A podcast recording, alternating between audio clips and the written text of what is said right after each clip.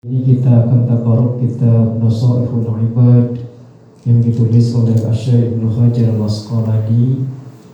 Tapi sebelum itu mari kita bacakan suratul Fatihah. Semoga penulis kitab Nasaihul Ibad diberikan tempat yang mulia di sisi Allah Subhanahu wa taala. Ala hadihi niyya wa ala kulli niyatin salihah wa ila hadratin nabi bi barakatil Qur'an lahu al-Fatihah. أعوذ بالله من الشيطان الرجيم. بسم الله الرحمن الرحيم. الحمد لله رب العالمين. الرحمن الرحيم. مالك يوم الدين. إياك نعبد وإياك نستعين. اهدنا الصراط المستقيم. صراط الذين أنعمت عليهم غير المغضوب عليهم ولا الضالين Amin ya Allah ya Rabbal Alamin Semoga dikabulkan oleh Allah Subhanahu wa Ta'ala Bapak-bapak jemaah pengajian malam Jumat yang dimuliakan oleh Allah Subhanahu wa Ta'ala melanjutkan pengajian malam Jumat minggu yang lalu kita sedang membahas tentang 10 golongan dari umat Nabi Muhammad Sallallahu Alaihi Wasallam yang merupakan kekasih iblis laknatullah. Masih ingat nggak Pak? Masih ingat? Yes, satu, satu, satu, satu. Enak mana Pak ini? Yang ini.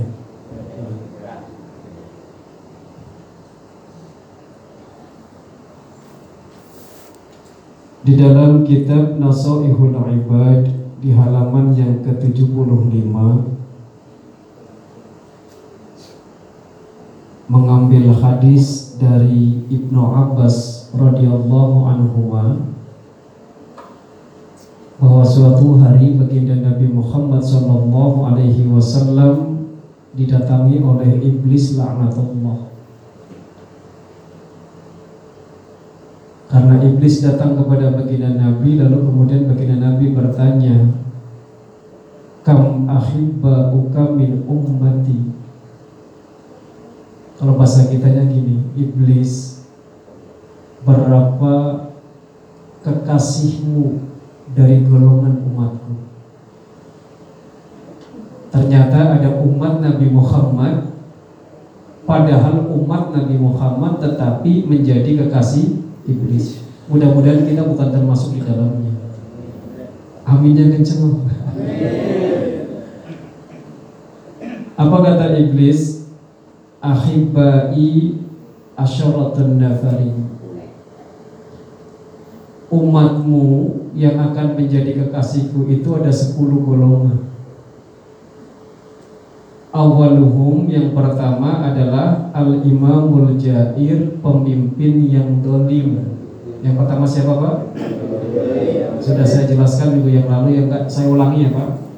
Yang pertama siapa? Pemimpin yang dolim.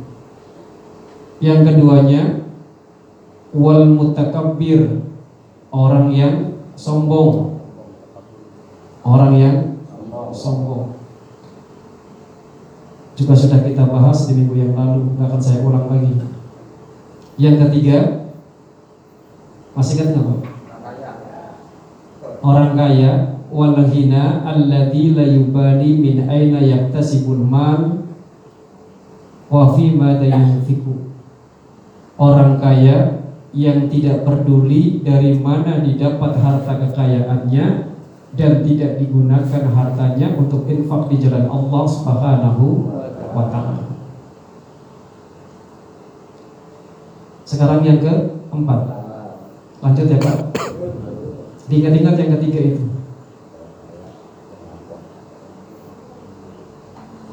Yang keempat yang merupakan kekasih iblis dari golongan umat Nabi Muhammad Sallallahu Alaihi Wasallam adalah wal alimu orang alim ingat nih orang alim orang yang berilmu alladzi saddaqal amir tetapi orang berilmu tadi itu membenarkan perlakuan pemimpin ala jaurihi atas kezalimannya.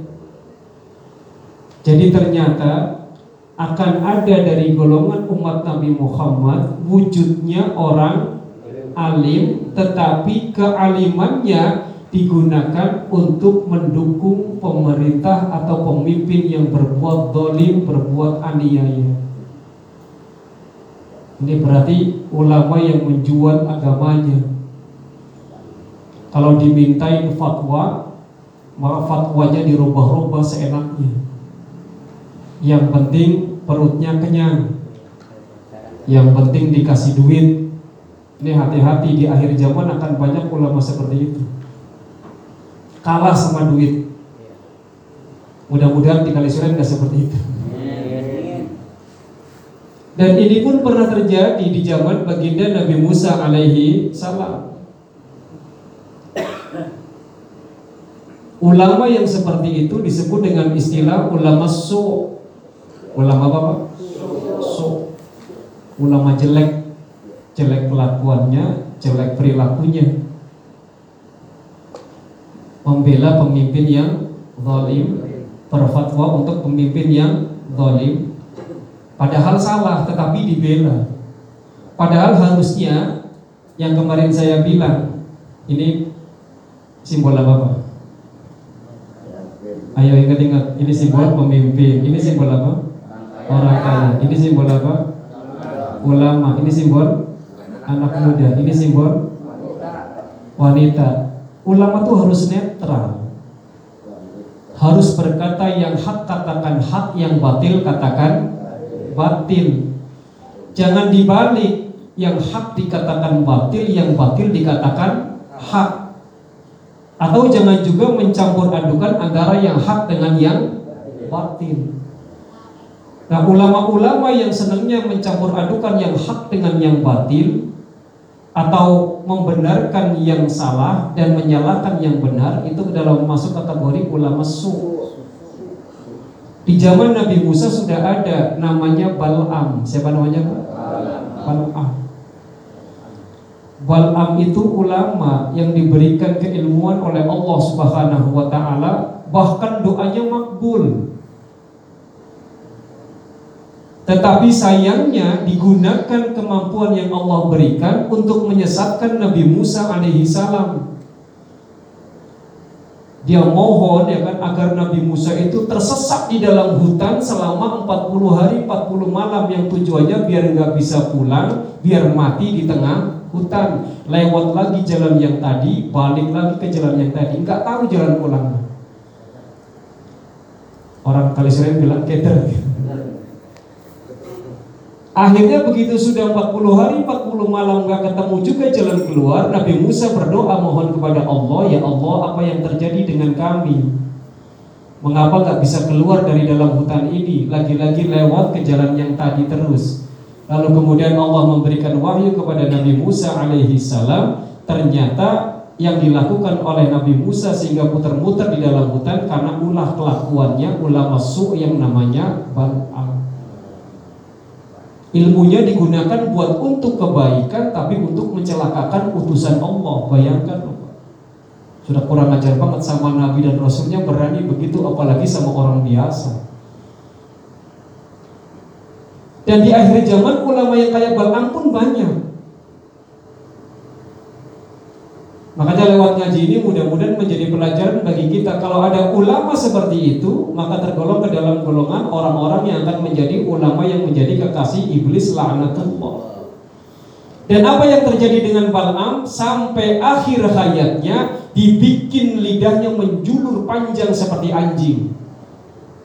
Apa yang di depannya dijilat. Persis kayak anjing Sampai matinya Na'udzubillah Thumma na'udzubillah min dzalik Allahumma ba'idna. Kita berlindung kepada Allah jangan sampai menjadi ulama yang seperti itu. Jadi yang keempat siapa Pak?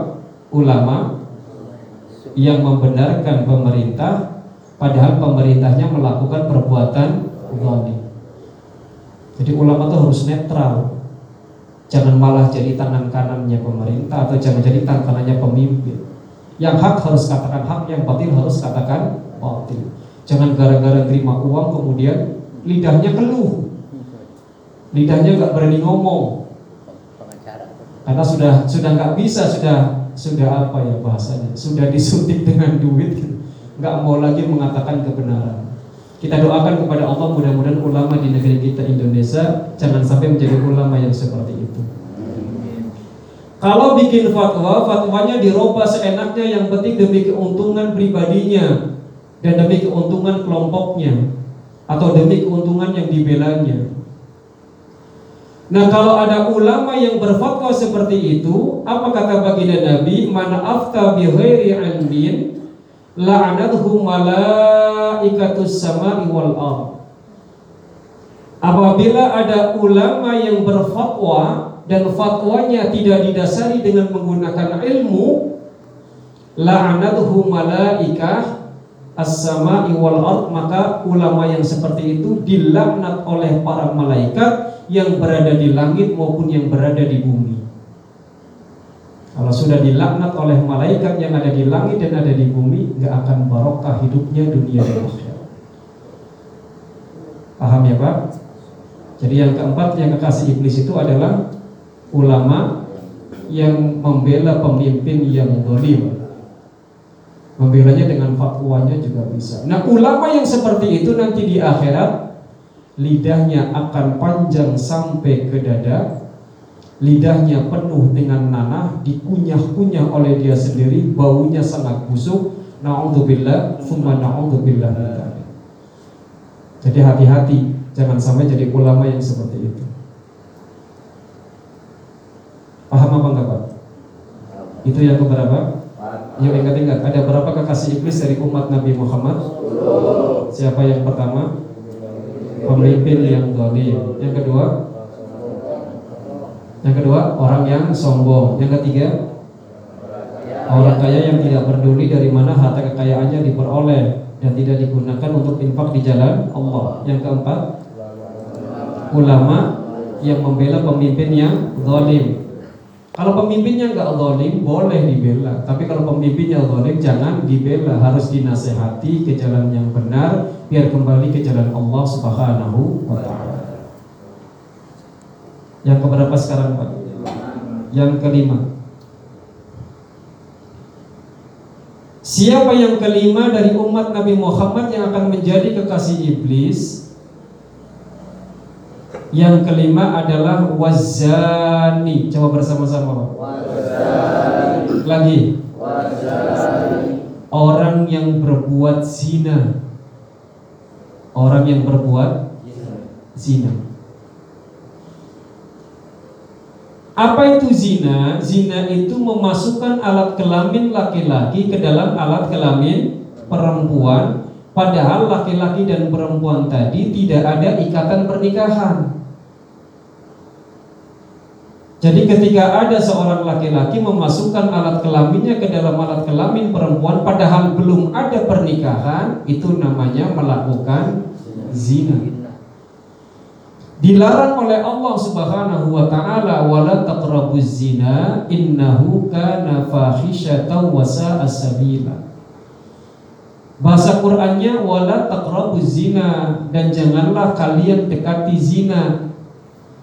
Dekati saja nggak boleh. Dekati saja nggak boleh, apalagi melakukannya.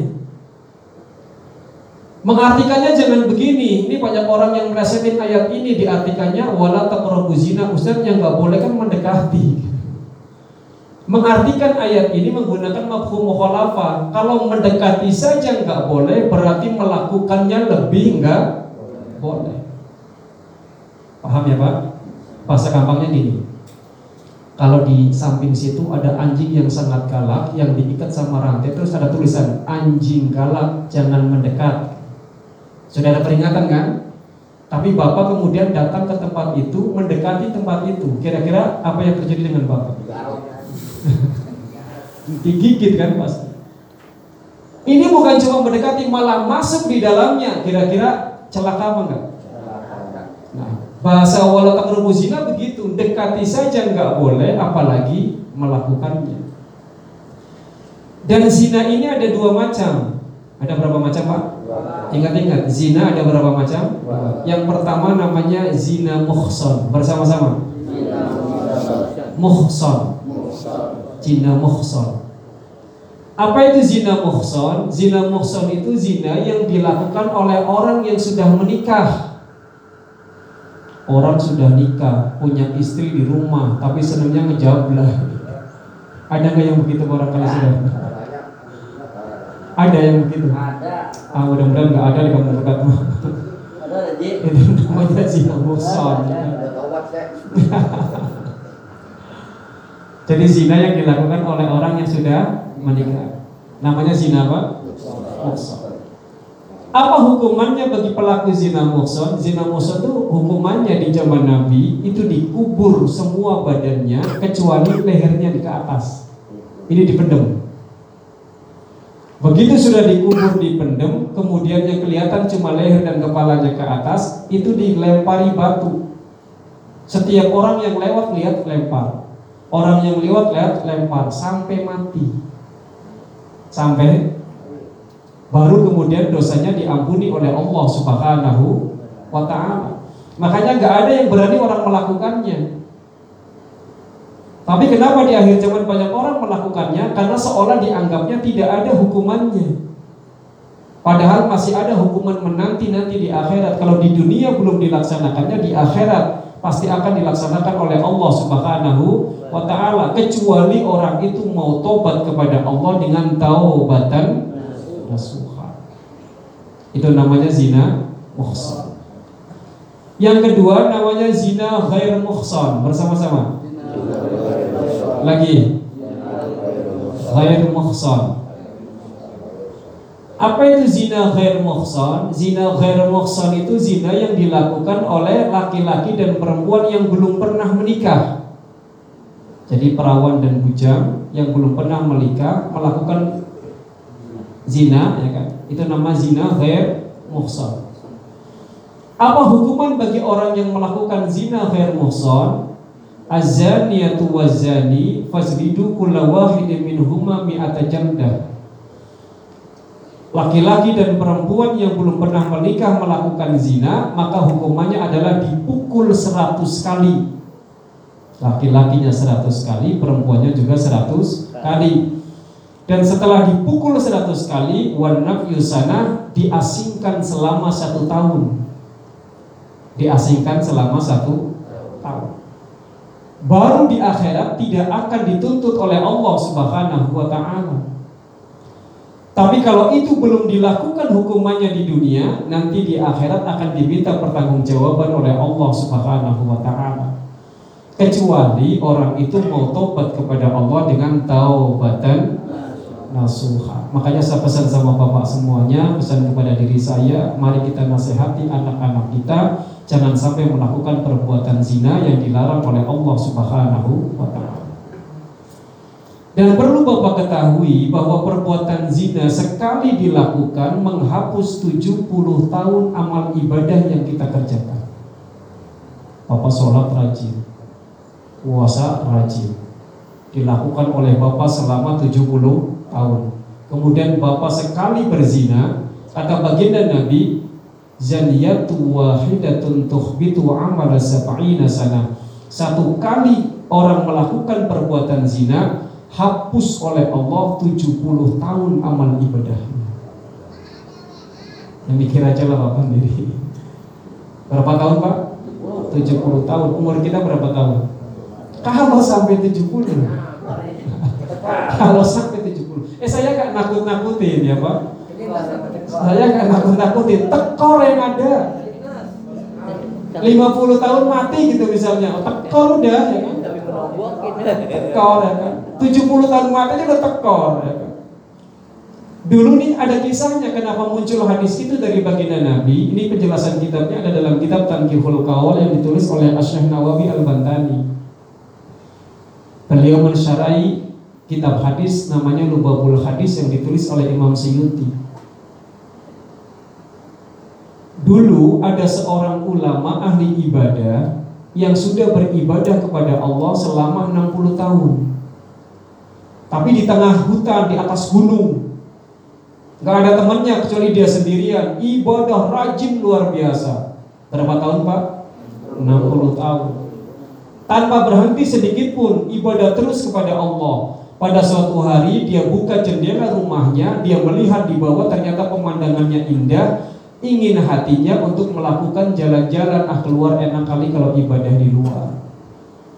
Akhirnya nih laki-laki tadi yang ahli ibadah turun dari gunung keluar begitu keluar capek mampir di warung pelayan warungnya cantik luar biasa. Singkat kisah si pelayannya tadi jatuh cinta dengan si ahli ibadah, si ahli ibadah juga jatuh cinta dengan pelayannya.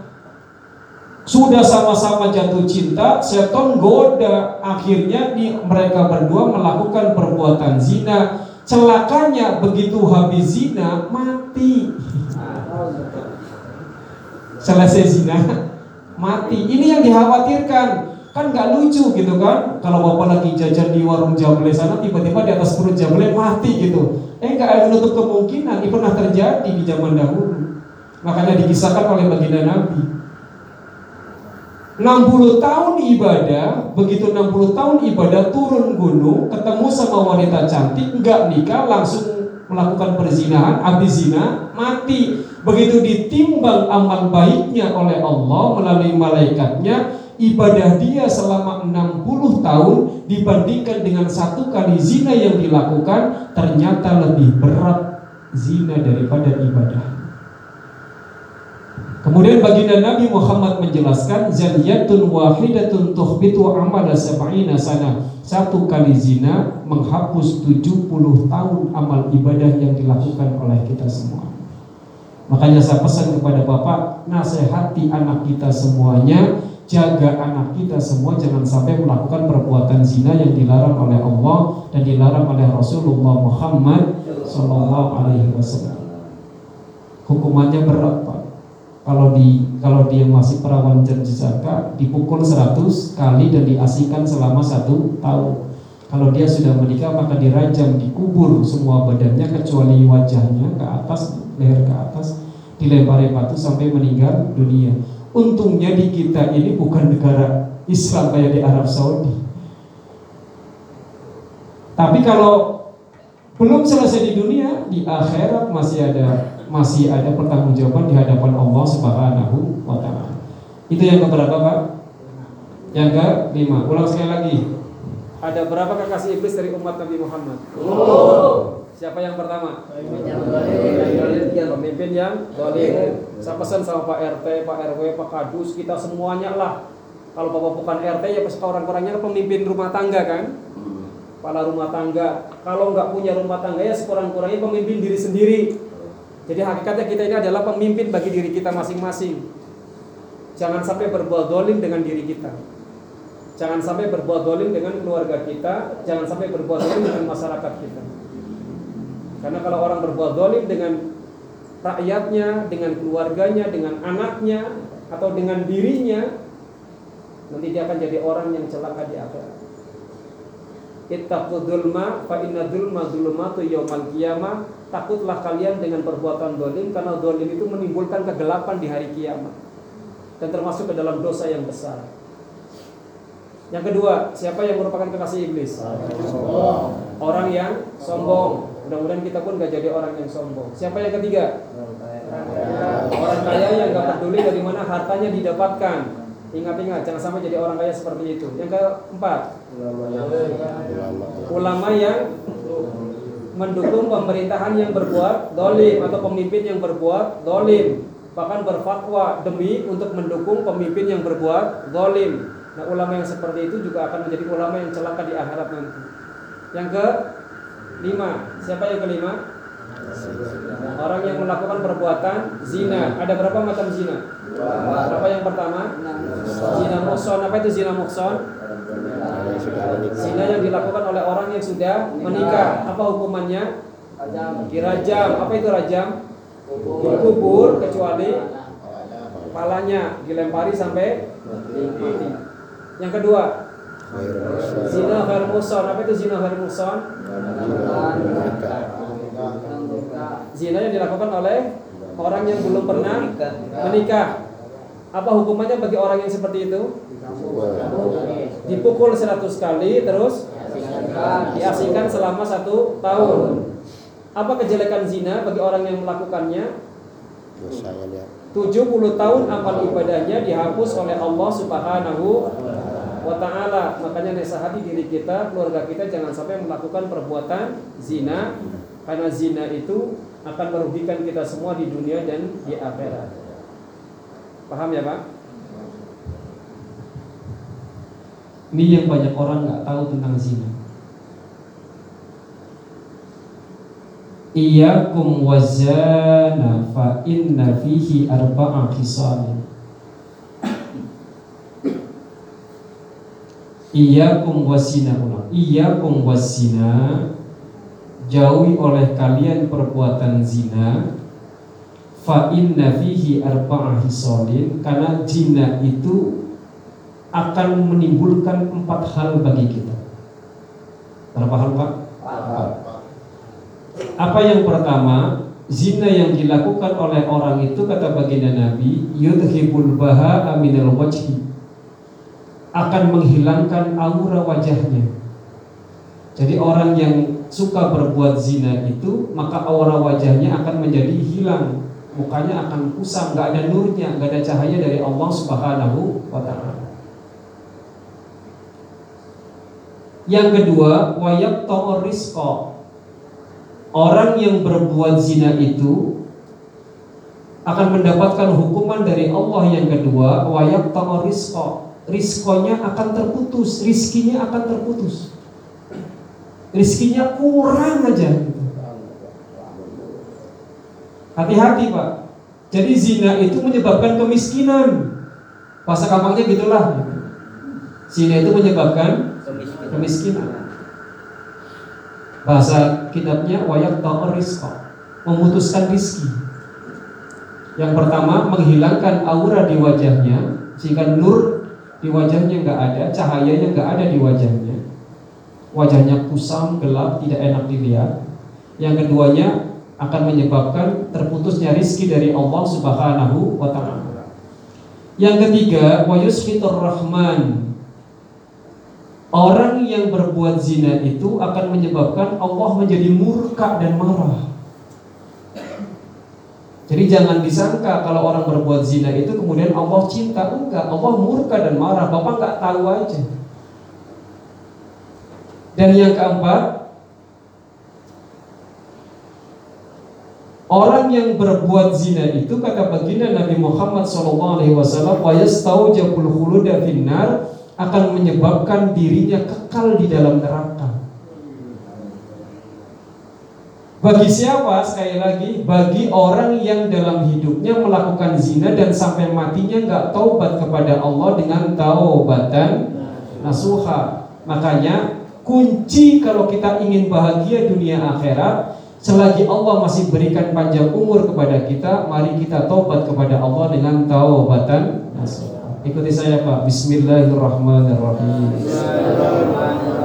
Allahumma anta rabbi. La ilaha illa anta.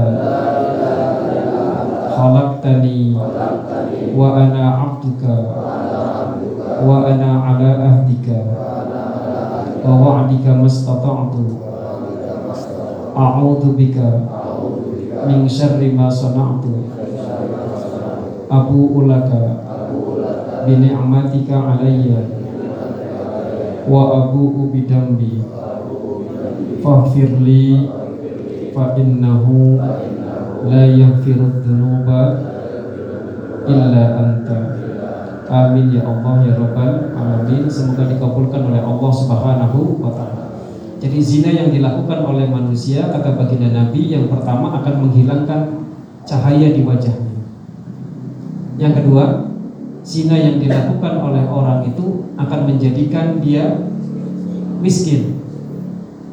Putus rizkinya dari Allah Subhanahu wa taala. Yang ketiga, zina yang dilakukan oleh manusia menyebabkan Allah murka. Dan yang keempat, zina yang dilakukan oleh orang menyebabkan orang itu akan menjadi orang yang kekal di dalam neraka. Kita berlindung kepada Allah, mudah-mudahan Allah jaga kita semuanya, Allah jaga keluarga kita, dan Allah jaga anak dan istri kita. Satu lagi Pak, yang keberapa sekarang? Yang keenam. Siapa yang keenam yang merupakan kekasih iblis? Yang keenam adalah watajirul khain. Watajirul khain. Lagi.